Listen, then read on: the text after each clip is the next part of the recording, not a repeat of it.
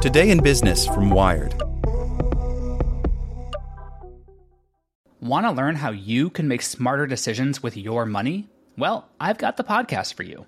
I'm Sean Pyles, and I host NerdWallet's Smart Money Podcast.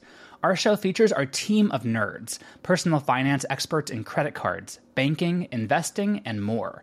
And they'll help you make the most of your money while cutting through the clutter and misinformation in today's world of personal finance.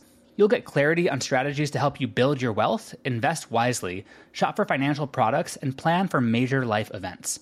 Listen to NerdWallet's Smart Money Podcast wherever you get your podcasts. As a longtime foreign correspondent, I've worked in lots of places, but nowhere as important to the world as China. I'm Jane Perlez, former Beijing bureau chief for the New York Times.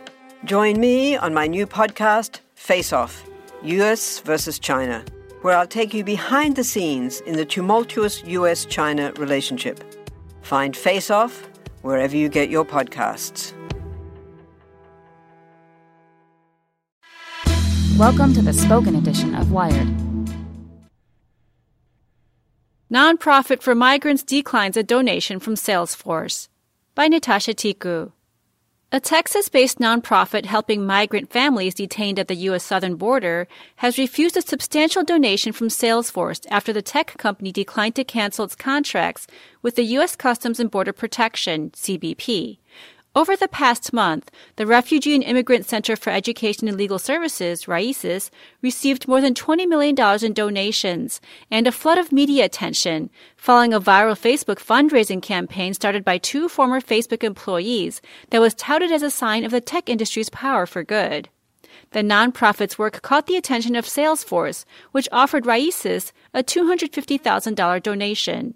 Raices said it would only accept the money if Salesforce dropped its contracts with CBP. Salesforce would not, so Raices refused the donation.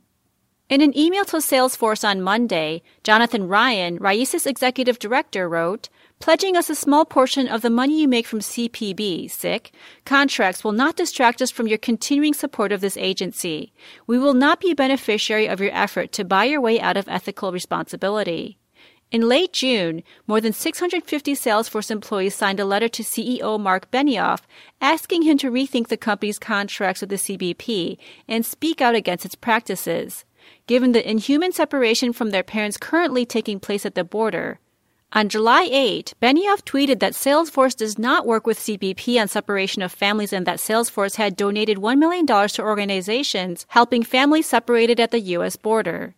A Salesforce spokesperson said the Raices donation was part of that $1 million pledge, but would not comment beyond pointing wire to Benioff's tweets.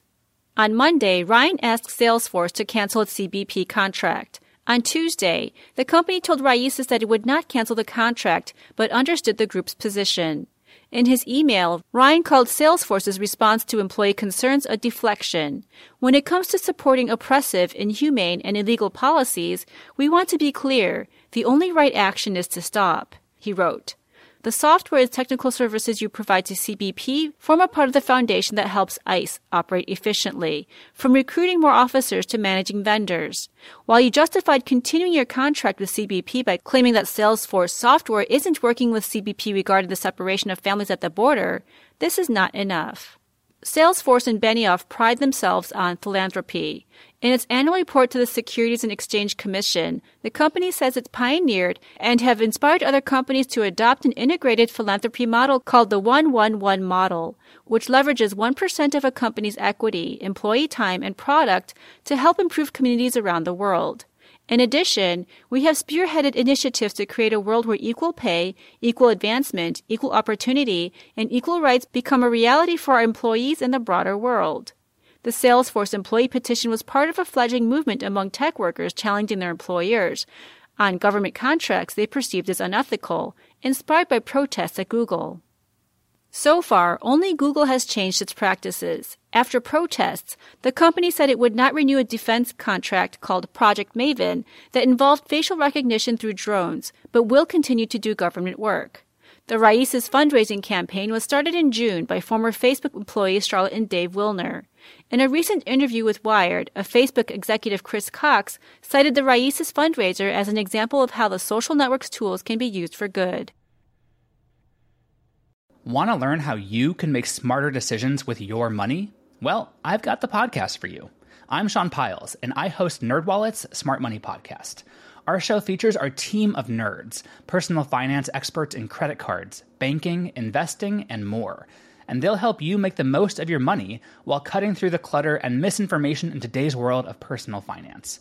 You'll get clarity on strategies to help you build your wealth, invest wisely, shop for financial products, and plan for major life events.